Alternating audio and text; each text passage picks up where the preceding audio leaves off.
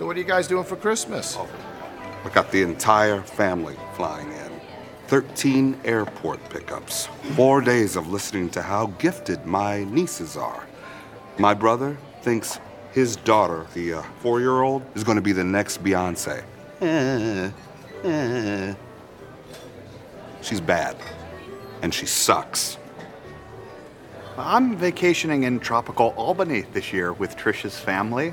They got us a cot, which is awesome, but we'll probably end up sleeping on the musty couch in the basement with the cats, all seven of them. Oh, and we get to be there the whole week. Kind of sounds like a prison sentence. Why do you guys put yourselves through that? It's Christmas, right? Don't you have to? We don't need to do it anymore. And, and, and we don't. We absolutely don't do it No, anymore. we're done. Why? What are you doing? We're going to Fiji. Yeah. Just the two of us. Fiji. Yeah. Don't your families get upset? Not if you tell them you're doing charity work. You lie to your families at Christmas time. I mean, you really can't spell families without lies. Try it. But don't you ever feel guilty? For taking a vacation on our vacation? no, not really.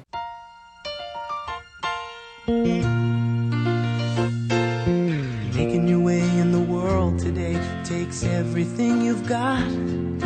Taking a break from all your worries sure would help a lot. Wouldn't you like to get away? Sometimes you wanna go where everybody knows your name. And they're always glad you came. You wanna be where you can see our troubles are all the same. You wanna be where everybody knows your name. Hi, everybody. This is Ed Hoffman, and welcome to the main event. I opened up with that clip from uh, Four Christmases. No, hey, we're uh, we're going to we're going to we're taking a vacation on our vacation, Christmas in Fiji. Well, I use that because number one, it's Christmas time, and I like to use the Christmas movies uh, to open up in in December. And the other reason is because uh, one day after I uh, record this show, uh, Don and I are on a plane. We're going to Florida and we're getting on a cruise ship and we're going to spend 10 days in the Southern Caribbean. So we're uh, we'll be on vacation, enjoying life, and uh, you will have uh, another guy behind the mic next week on the main event. I promise you'll be happy. So uh, and that uh, that song was the theme from Cheers as a as a tribute to Kirstie Alley, who we lost uh, this week. Uh, died of uh, of colon cancer, um, age seventy one. Way too young, way too young. And I suspect, I suspect they said that uh, that she really just discovered it, and two months later she was gone. I suspect that's because it's probably had symptoms that were embarrassing, and she didn't want to go to the doctor, and uh, and then when it got to be uh, to where you couldn't ignore it anymore, uh, it was too late. Um, so for those of you that don't have, don't do your uh, your screenings uh, for colon cancer, uh, don't be the next Kirstie Alley. And I'm kind of tired of doing tributes for people who die too young uh, every week. Well, it's not every week, but it's a lot of weeks. And uh, it's just sad, but hey, you know, Kirstie Alley, the the Cheers and all the movies she did was uh, part of our part of our, our culture, and again, we'll remember her through the uh, through the Cheers repeats on uh, Movie Land, and we'll uh, and the movies that she did, and uh, we will miss Kirstie Alley. So anyway, I'm going to talk about everything that's going on this week, and there's a lot going on this week, and some of it has actually been going on not just this week for the past couple of weeks, and uh, since I was doing uh, uh, the interview with Shrek.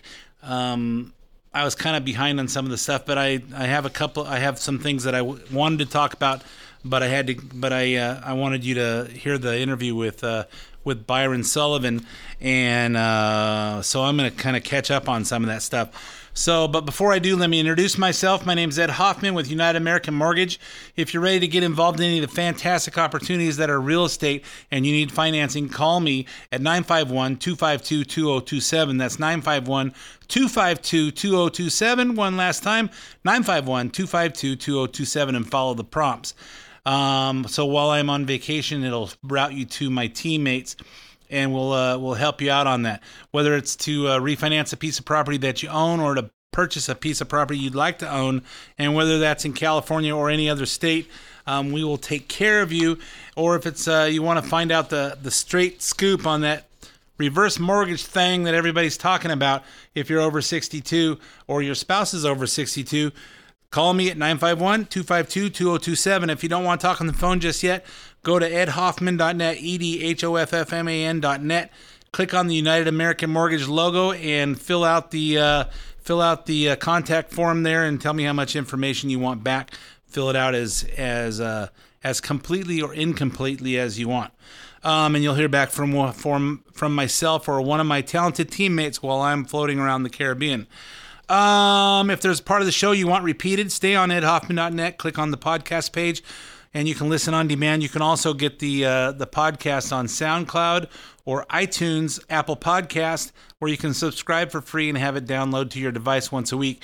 I record normally on Friday mornings, and we upload it on Friday afternoon, and it downloads to your your phone or your computer or your iPod or your iPad, or your mini pad, your maxi pad, whatever you listen to uh, uh, podcasts on, and you can listen on demand any anytime. You can't always if you can't always hear the show on the on the radio. The easiest way is to he- hear it whenever you want, and I made it possible. So let's talk about the Twitter files. It's been one week since Elon Musk teamed up with the author, with author and former Rolling Stone journalist Matt Taibbi on a project known as the Twitter Files. This was a look inside all the internal deliberations that took place at Twitter in 2020 when the platform decided to block access to the New York Post story on Hunter Biden, which, as every listener of this show knows, is actually a story about Joe Biden. And if it was properly covered, it may have taken votes away from him in the final days before the election.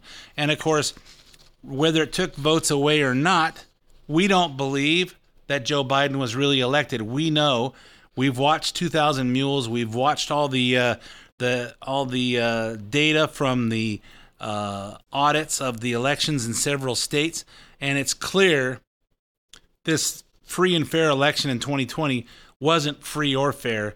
And it was manipulated with all the mail-in votes and all the software stuff that was done and the keeping out of the poll watchers all that stuff. We believe that.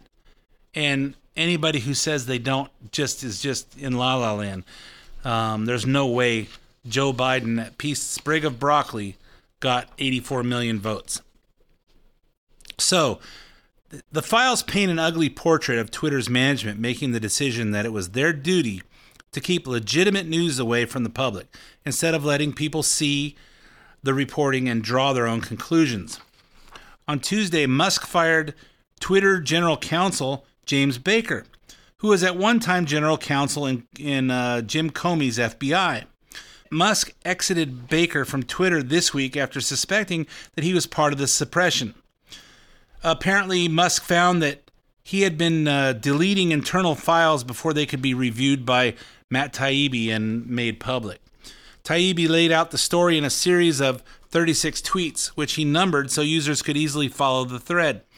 Let's read the ones that contain the biggest revelations. First, here's Taibbi's intro. Tweet number one The Twitter Files. Tweet number two what you're about to read is the first installment in a series based upon thousands of internal documents obtained by sources at Twitter, meaning Elon Musk. Tweet number three The Twitter files tell an incredible story from inside the world's largest and most influential social media platform.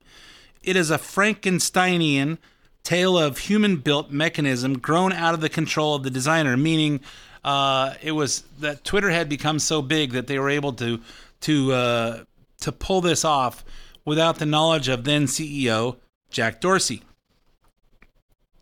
The next few tweets explain how Twitter was a fair marketplace of ideas in its early years, and even when the platform started cracking down on users' content, it was usually for a good reason. In tweet number six, Matt Taibbi says, Some of the first tools for controlling speech were designed to combat the likes of spam and financial fraudsters. And of course, if you've uh, read my book or if you've heard me talk about what uh, Alan Greenspan said um, when asked when asked about uh, how we protect protect ourselves from another uh, financial meltdown in two, uh, like the 2008 meltdown. Um, he said, "Hey, fraud and corruption are part are are a byproduct of our freedoms." So Twitter, so in other words, we have a free society, and as long as it's free, there's going to be some people that take advantage of some of those things. So as Twitter became a way to to uh, to get everybody's thoughts and ideas out there, there were there's always people that are going to come out and and uh, use it to uh, to create fraud. And, and the people that are going to create spam, and of course, financial fraudsters, people trying to uh, take advantage of people's naivete and get them to uh, get them to give give them access to our money. Uh, wait till the second half. We'll talk about one of those. Then things start taking a turn as the platform figures out that they can use their censorship tools in other ways, and they start getting political pressure to do it. Tweet number seven from Matt Taibbi. Slowly over time, the Twitter staff and executives begin began to find more and more uses for these tools. Outsiders begin petitioning the company to manipulate speech as well. First a little, then more, then constantly. Fast forward to 2020, when Twitter starts regularly accommodating back channeled political censorship requests from Democrats and the Biden campaign. Tweet number eight. By 2020, requests from connected actors to delete tweets were routine. One executive would write to another, more to review from the Biden team, then the reply would come back, handled. And he showed a picture of a, of a tweet, and it shows uh, the URLs for five different Twitter uh, posts. And this was on Saturday, October 24th at 8:28 p.m. Um, Saturday, October 24th, 2020. So remember, that's three weeks before Election Day. Now, supposedly, Republicans in the Trump White House could also make these kinds of requests throughout 2020, and sometimes Twitter would actually honor them. But in tweet number 11, Taibbi says, this system wasn't balanced. It was based on context. Because Twitter was overwhelmingly staffed by people of one political orientation, there were more channels and more ways to complain open to the left, Democrats, than to the right. Taibbi then embedded an image of political donations from Twitter employees. The donations are available as public information on opensecrets.org. And the and the the chart he shows is contributions by party of recipient. And it and it shows the the contributions from people who work at Twitter. You notice when you do a uh, when you do a uh, a political donation, they ask for your name and your address and your employer. So these things are all required when you make political donations. So they can be tracked for one reason or another. So it shows 2022 cycle. Um, people that worked at Twitter, $185,267. 99 and three quarters percent of them went to Democrats.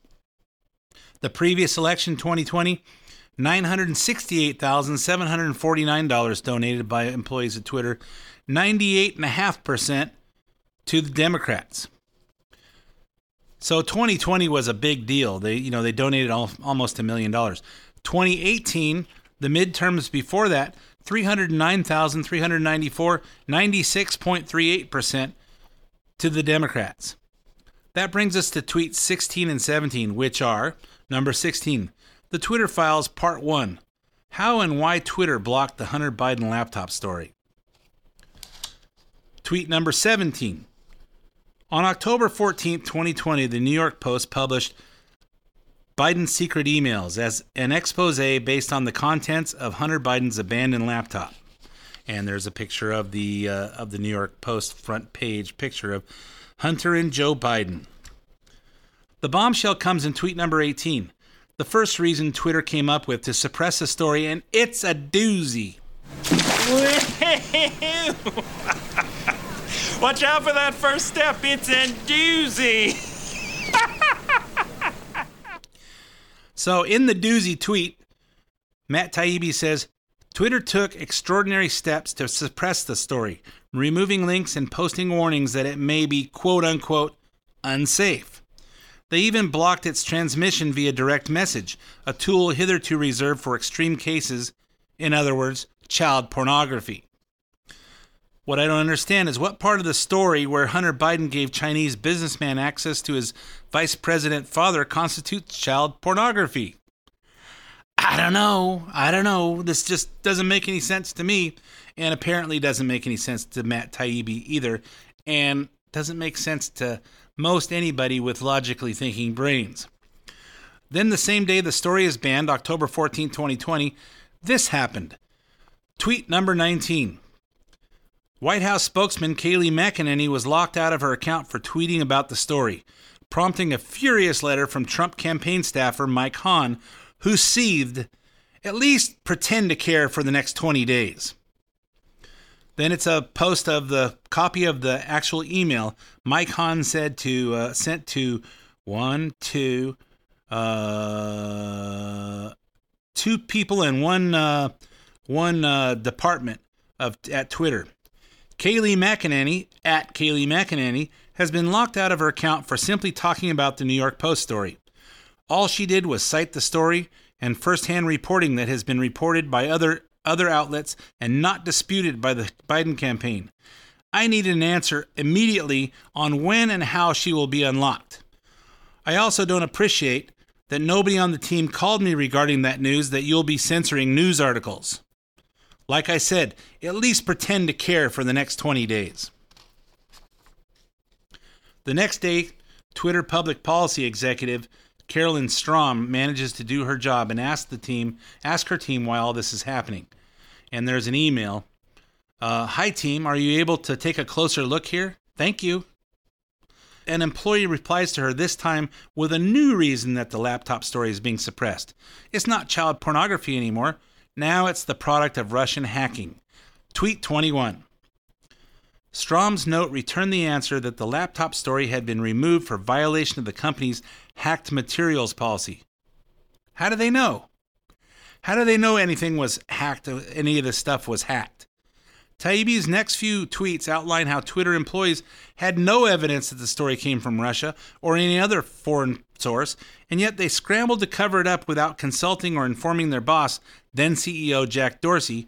Tweets 22 through 24. Number 22. Although several sources recalled hearing about a general warning from federal law enforcement that summer about possible foreign hacks. Remember what uh, Zuckerman said? That the FBI had called Facebook? So they're saying, hey, they had heard a general warning from federal law enforcement that summer about possible foreign hacks. There's no evidence that I've seen of any government involvement in the laptop story. In fact, that might have been the problem. Tweet 23. The decision was made at the highest levels of the company, but without the knowledge of CEO Jack Dorsey. Tweet 24, they just freelanced it, is how one former employee characterized the decision. Hacking was the excuse, but within a few hours, pretty much everyone realized that wasn't going to hold, but no one had the guts to reverse it. We then see an email between three more Twitter employees discussing the decision, with one of them saying, I'm struggling to understand the policy basis for marking this as unsafe. We'll face hard questions if we don't have some kind of solid reasoning for it, marking the link unsafe. Eventually, a total of seven Twitter managers enter the chat to talk about how they can explain away their decision to ban the story from the platform. As we all know, Jack Dorsey eventually found out what was going on and reversed the ban on the story about two weeks later. Taibbi tweeted, This is not one of the number ones. An amazing subplot of Twitter Hunter Biden laptop affair was how much was done without the knowledge of CEO Jack Dorsey and how long it took for the situation to get undone. Although he didn't say undone, he said un something else that uh, I can't say on the radio, but it starts with an F. Un. So, as we all know, Jack Dorsey eventually found out what was going on and reversed the ban on the story two weeks later. Taibbi tweeted, An amazing subplot on the Twitter Hunter Biden laptop affair was how much was done without the knowledge of CEO Jack Dorsey and how long it took for the situation to get undone. Now, it didn't actually say undone. The actual employee put, uh, one employee put it, un, another word that I can't say on the radio, but it was un, starts with an F, ending with an F with an ED, even after Dorsey jumped in. By March 2021, Dorsey took the fall for the whole thing when testifying before Congress, even though his employees did it all behind his back. Hey, took one for the team. Great job there, Jack. Uh, tweet number 36, Taibbi's final Twitter files tweet explains that the research firm NetChoice emailed Twitter after they polled nine Republicans and three Democrats about the laptop story on October 14th. So they so the NetChoice called nine Republican representatives and three Democrats about the lap story to get their opinion. They said the three Democrats they polled shared these chilling thoughts. Quote, Social media needs to moderate more because they're corrupting democracy and making all truth relative. When pushed on how the government might insist on that while still being consistent with the First Amendment, they said, get ready for it, the First Amendment is not absolute. What? Really?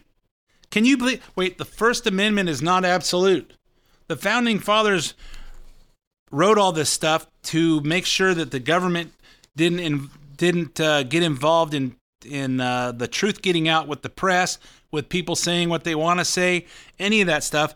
And now some three Republican uh, three Republican Congress people or senators decide to say, "Hey, the First Amendment is not absolute." How do you know? What is your basis for coming to that conclusion? Are you a Supreme Court justice? And as we learned earlier, Twitter employees responded by blocking the story and locking the White House press secretary out of her Twitter account that very day. And let's not forget, this was three weeks before Election Day, which is why new Twitter owner Elon Musk says there's only one thing we can call this. Clearly, if, if, if Twitter is doing one team's bidding before an election, shutting down dissenting voices um, on a pivotal election, that is the very definition of election interference. I mean, what the hell else would you? Of course, it's like, yes. Yeah, what else would you call it? Election interference. Musk is teasing now on Wednesday morning this week. He's teasing that there are more Twitter file revelations to come. And Jack Dorsey, the former CEO of Twitter, tweeted that he should release all of them right now. Meanwhile, the White House says this story is not even worth anyone's time. In fact, Karine Jean Pierre decided to spin it as an entirely different story. Twitter was so haphazardly pushed this distraction.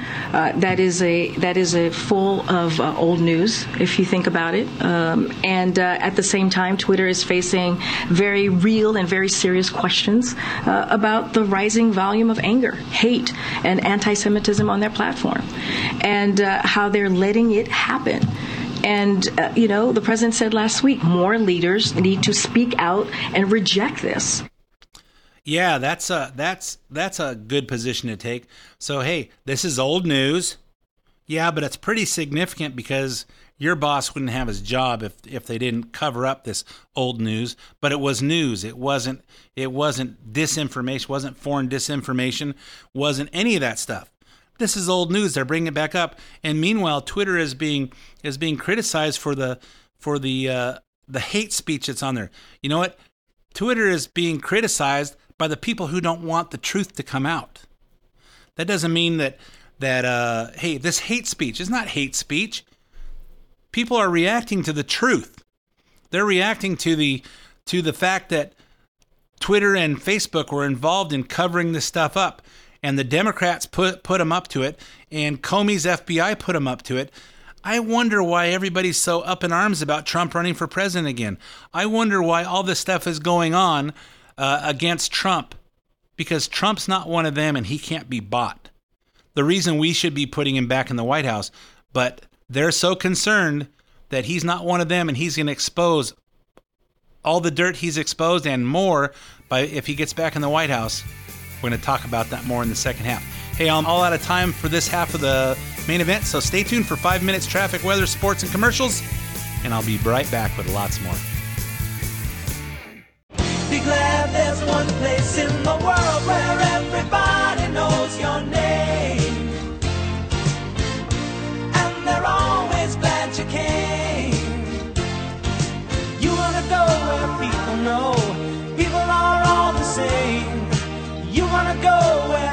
everybody knows your name. And welcome back to part two of the main event. My name's Ed Hoffman with United American Mortgage. I don't talk a lot about real estate and financing on the radio because it's only an hour long show. And uh, those of you that aren't in the market might not be uh, might not be entertained by it. Uh, but if you uh, if you're in the market, or you think you might be in the market, or you're wondering if you're in the market, you want to find out about uh, what options you have with your finances and your uh, your financing of your real estate, and you want to talk to someone who thinks like you. Call me at 951 252 2027. 951 252 2027, or go to edhoffman.net and click on the United American Mortgage logo and do the cyber thing.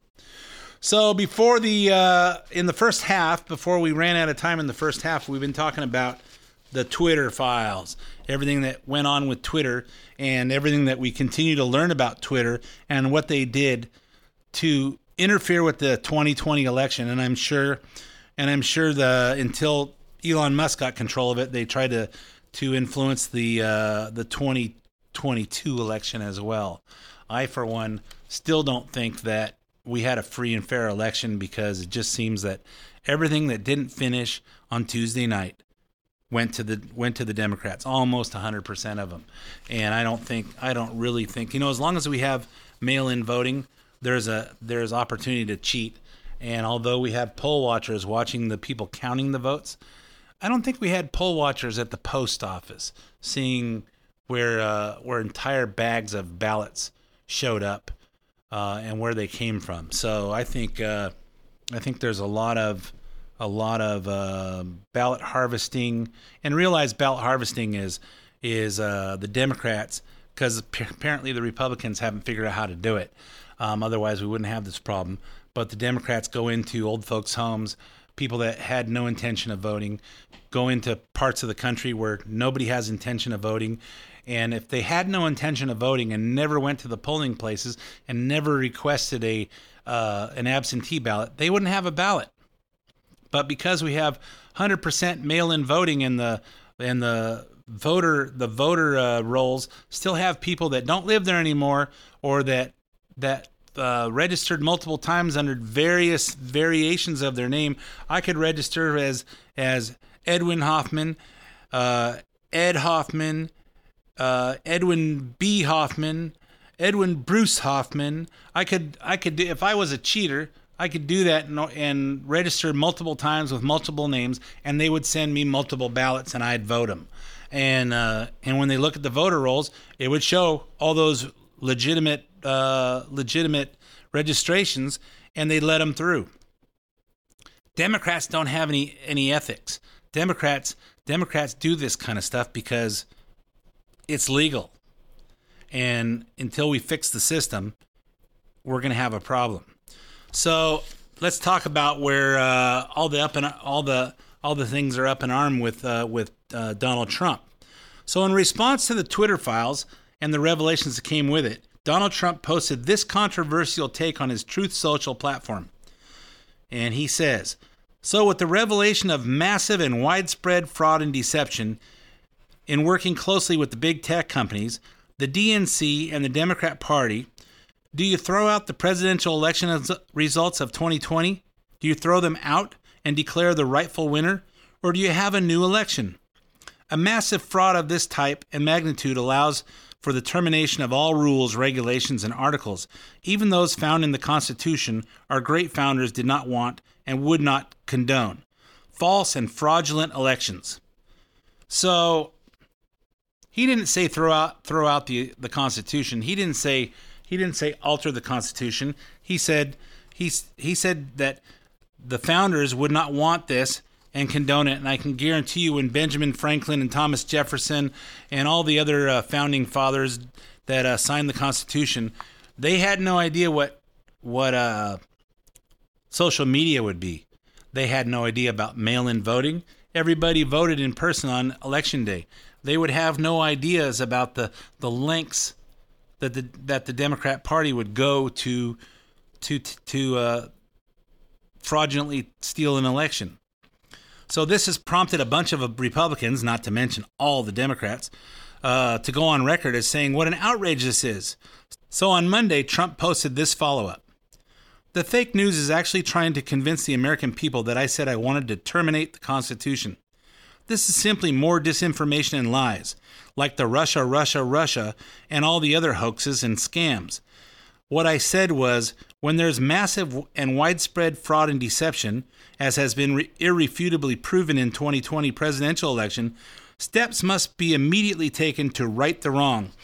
Only fools would disagree with that and accept the stolen election. MAGA with a with a exclamation point. I agree. I'm not a fool and I agree that we should take some massive action to fix this. And the fact that, hey, we know it was stolen and we still put Biden in there and there's nothing we can do about it. And of course, the audits all happened after Biden was inaugurated and we still put Biden in and we allow him to destroy our country is just unthinkable to me. And clearly, Trump is saying what I'm thinking.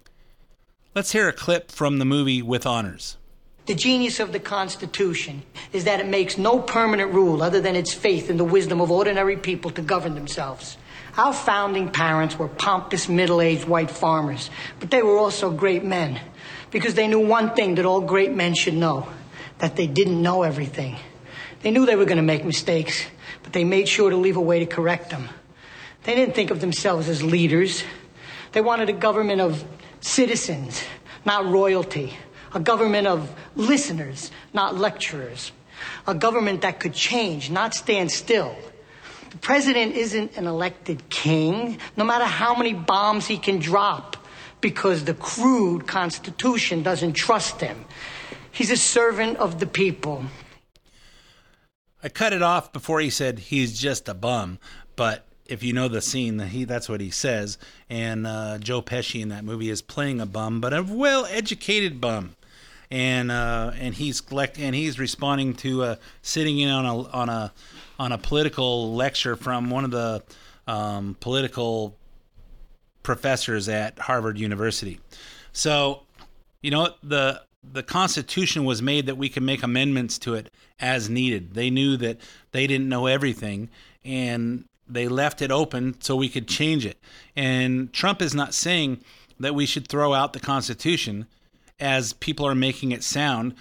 I know that uh, I've I've seen uh, I've seen people on Facebook saying Trump wants to wants to ban the Constitution and the Constitution is more important than Donald J. Trump. Well, that's not what he said.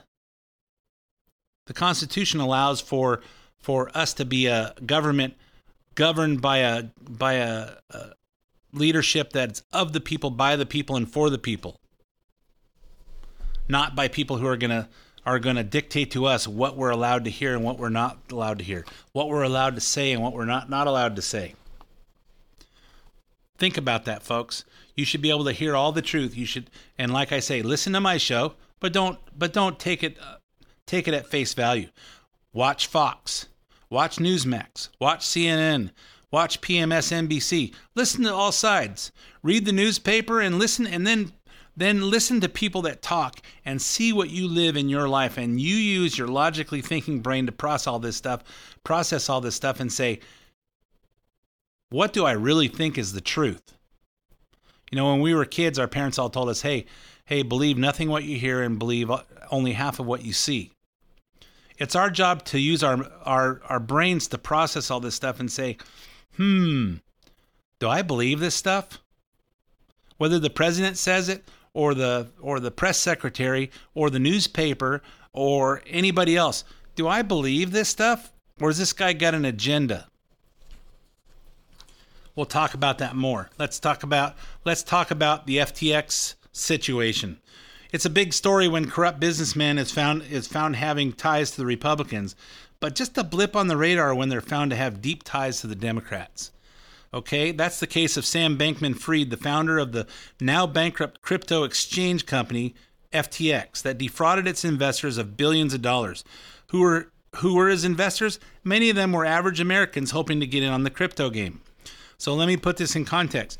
FTX is not crypto. It's not a it's not a coin uh, a crypto coin. It's not Bitcoin. It's not XRP. It's not any of these other coins of thousands of them that are out there. Uh, digital currency. This is an exchange. So when you're buying stocks, you go through a stock brokerage, a brokerage house like J.P. Morgan or Smith Barney or Charles Schwab, and these are brokerage houses that can trade stocks. So you go on your on your Wells Fargo app or your Charles Schwab app or your uh, or whatever app, E Trade, and you say, "Hey, I want to buy 100 shares of uh, of Apple or 50 shares of Tesla or uh, two shares of Amazon, all about the same price. Two shares of Amazon, 50 shares of Tesla. They're all about this, all about the same price. So, and and they make the trade for you, and you have your account with them. I have one on Wells Fargo, and it's Wells Fargo Trade. It's not in my, it's not part of my bank account, and they tell you that, and they make the trades for me. And you go by who you feel comfortable with as your advisor, or on some of these apps, you don't have an advisor. You just make your own decisions, and you tell them you want to trade. Except for FTX, was only only exchanging cryptocurrency. So you're buying bitcoins and XRP and any of those other digital digital investments that nobody can explain uh, sufficient to get my money, and uh, and you don't know really what you're investing in. But you know, hey, it's uh, it's blockchain technology. Hey, it's uh, can't be altered. Hey, it's uh, cryptocurrency. It can't be taxed. All the stuff that everybody says when you try to have them explain to you why it's a good investment. Now there's a class action lawsuit in Florida being filed on behalf of those investors, and the suit doesn't just name Bankman Fried, it also names celebra- celebrities who provided endorsements for FTX. So, celebrity paid endorsements, people that, that say, hey, sure, you're going to pay me a couple million dollars to, uh, to, to say that I invest with FTX and it's a great place. Sure, I'll do it. Those celebrities include Seinfeld and Curb Your Enthusiasm creator Larry David, NFL quarterback Tom Brady and his supermodel ex wife Gisele Bundchen, ABC Shark Tank Mr. Wonderful Kevin O'Leary, retired NBA legend Shaquille O'Neal, and current player Steph Curry. Quite frankly, none of these surprise me except for Shaquille O'Neal, probably the least educated of them, but probably the one guy that I think has has logic and common sense. And I really admire Shaquille O'Neal um, based on some of the things I've I've heard him say when he's just talking. Um, but all these other people doesn't surprise me. Tom Brady, hey, you know Tom Brady, I'm a football player. I make lots of money. Sure, I'll I'll go on to that.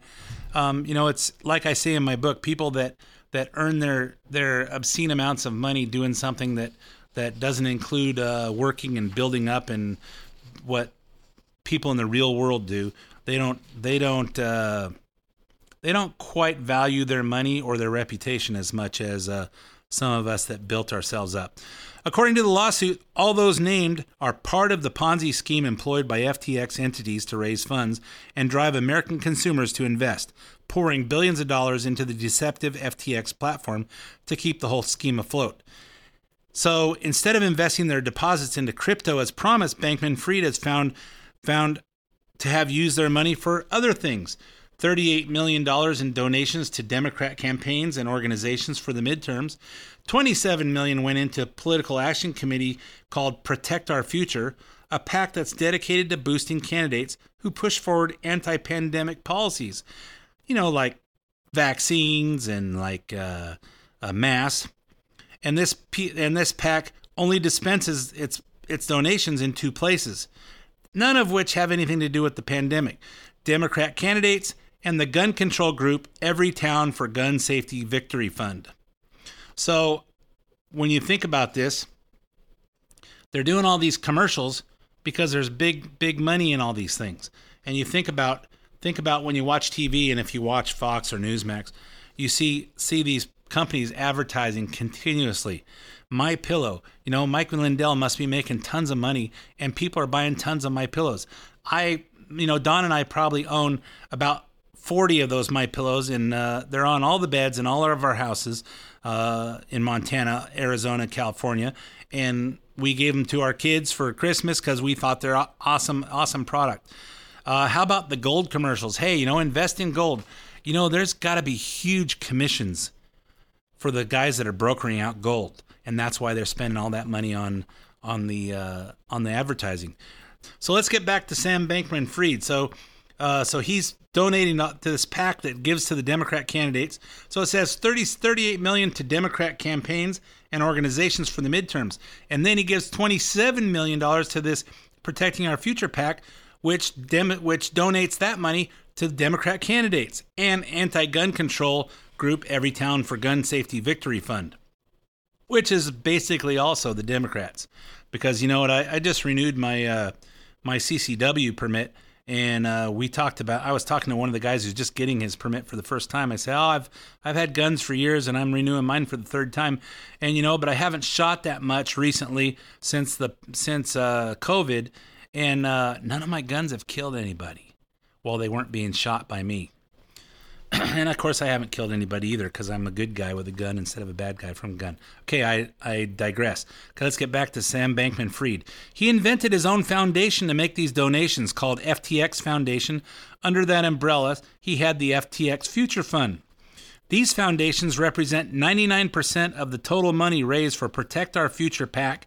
Also, so essentially, Sam Bankman Fried is the PAC that gets Democrats elected. So he spent all that money.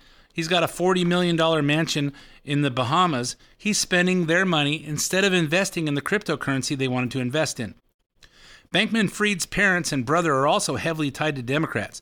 Google that because it would take up the rest of the show to list all the financial ties to the Democrat Party. Bankman Fried also invented a bunch of grants to give to left leaning media organizations, presum- presumably so they would make sure he didn't get exposed by the media. He had already promised a $5 million grant to ProPublica and gave undisclosed amounts to the foundations of media companies like Vox and The Intercept. Bankman Fried is now hiding out in the Bahamas, did a, and he did a remote interview with CNBC's Andrew Sorkin at the New York Times DealBook Summit. DealBook being the financial section of the New York Times. He said he's not worried about a federal investigation or jail time.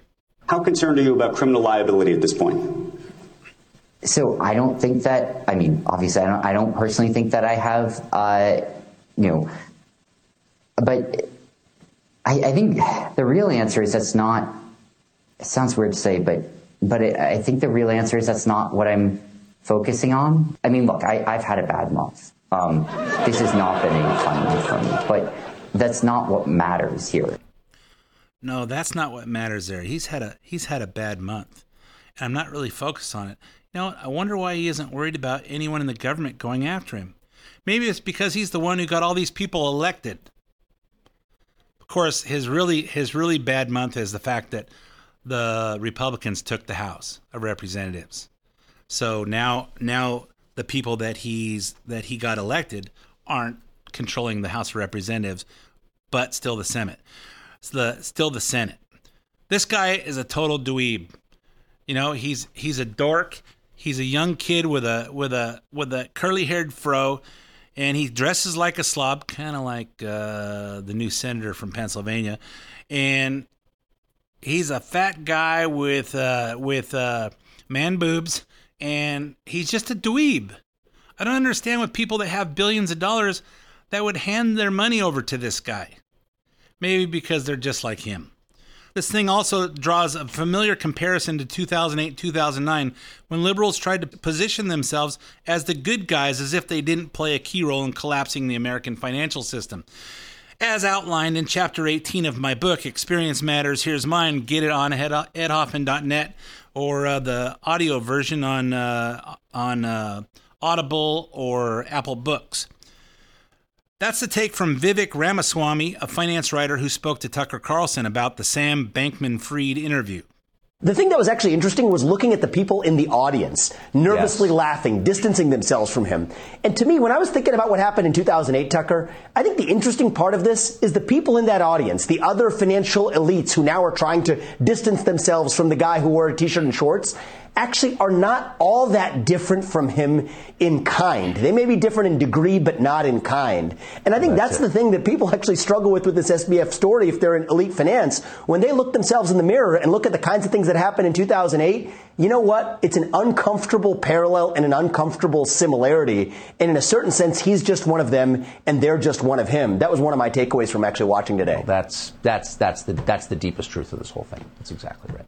So clearly, the people that invested in this FTX, that put their money, they didn't want to invest in FTX. They gave their money to FTX to invest in cryptocurrency, and clearly, clearly they're of the same of the. You know, I, I just think about people that get in that, and there's lots of people who think they're financially savvy, And because everybody I know that is financially savvy, they're not going near it. You know, I thought about buying uh, one Bitcoin just to say, hey, I didn't miss it if it went up. And I can tell you in 2019, just before uh, COVID hit, Don and I went on vacation. We went to Nashville, and we had an Uber driver from Nashville Airport to our hotel in Nashville, right off Broadway. Um, and he was a crypto guy, and he he talked to us all the way about cryptocurrency, and he says, you know, hey, you know what? The cryptocurrency right now is about ten thousand. At one time, it was five thousand. He said, hey, in ten years, it'll be worth a million dollars and this is going to be the, the the greatest investment ever. And I said, so why does it go up? Because as I understand it, as people explain it to me, you're investing in in a currency. So when you when you trade your dollars for euros, you get there's a there's an exchange rate and you know hey the dollars the dollar is really good right now against foreign foreign uh, currency and it was really bad against foreign currency. And you make money by by investing in stuff that's uh, not that's not valued as high as our currency. You get more and then when it comes up okay but it doesn't move like cryptocurrency does. And and the guy says well it's cryptocurrency. It's the you know it's it's blockchain technology. And i said you know what if i was in, investing in a company that created this this technology and I was buying into the company that created it and they're making more money because more people are using it, I would understand the value of my stock went up. But you're not doing that. You're just exchanging into this other into this other uh, uh, currency that someday may be the standard currency. I understand someday it may be, but it, but no one's convinced me why this thing goes up. And of course, since then, Bitcoin has gone from ten thousand up to sixty-one thousand and then back down and I think it's about 19,000 or 15,000 right now. So people have lost tons of money cuz you know smart investors get in when it's when it's low and uh, dumb investors get in after everybody when they see everybody, "Hey, look how much everybody's made. I got to get in before it gets any higher." And they jump in at that point. And then all the smart investors sell so they can uh, cap- they can capitalize on the on the profit. Hey, so anyway, uh, that's my financial expose and my financial lesson for the day. Anyway, I've got a cruise ship waiting for me, so uh, thanks for listening to the main event. My name's Ed Hoffman, and Kenny White will be with you next week.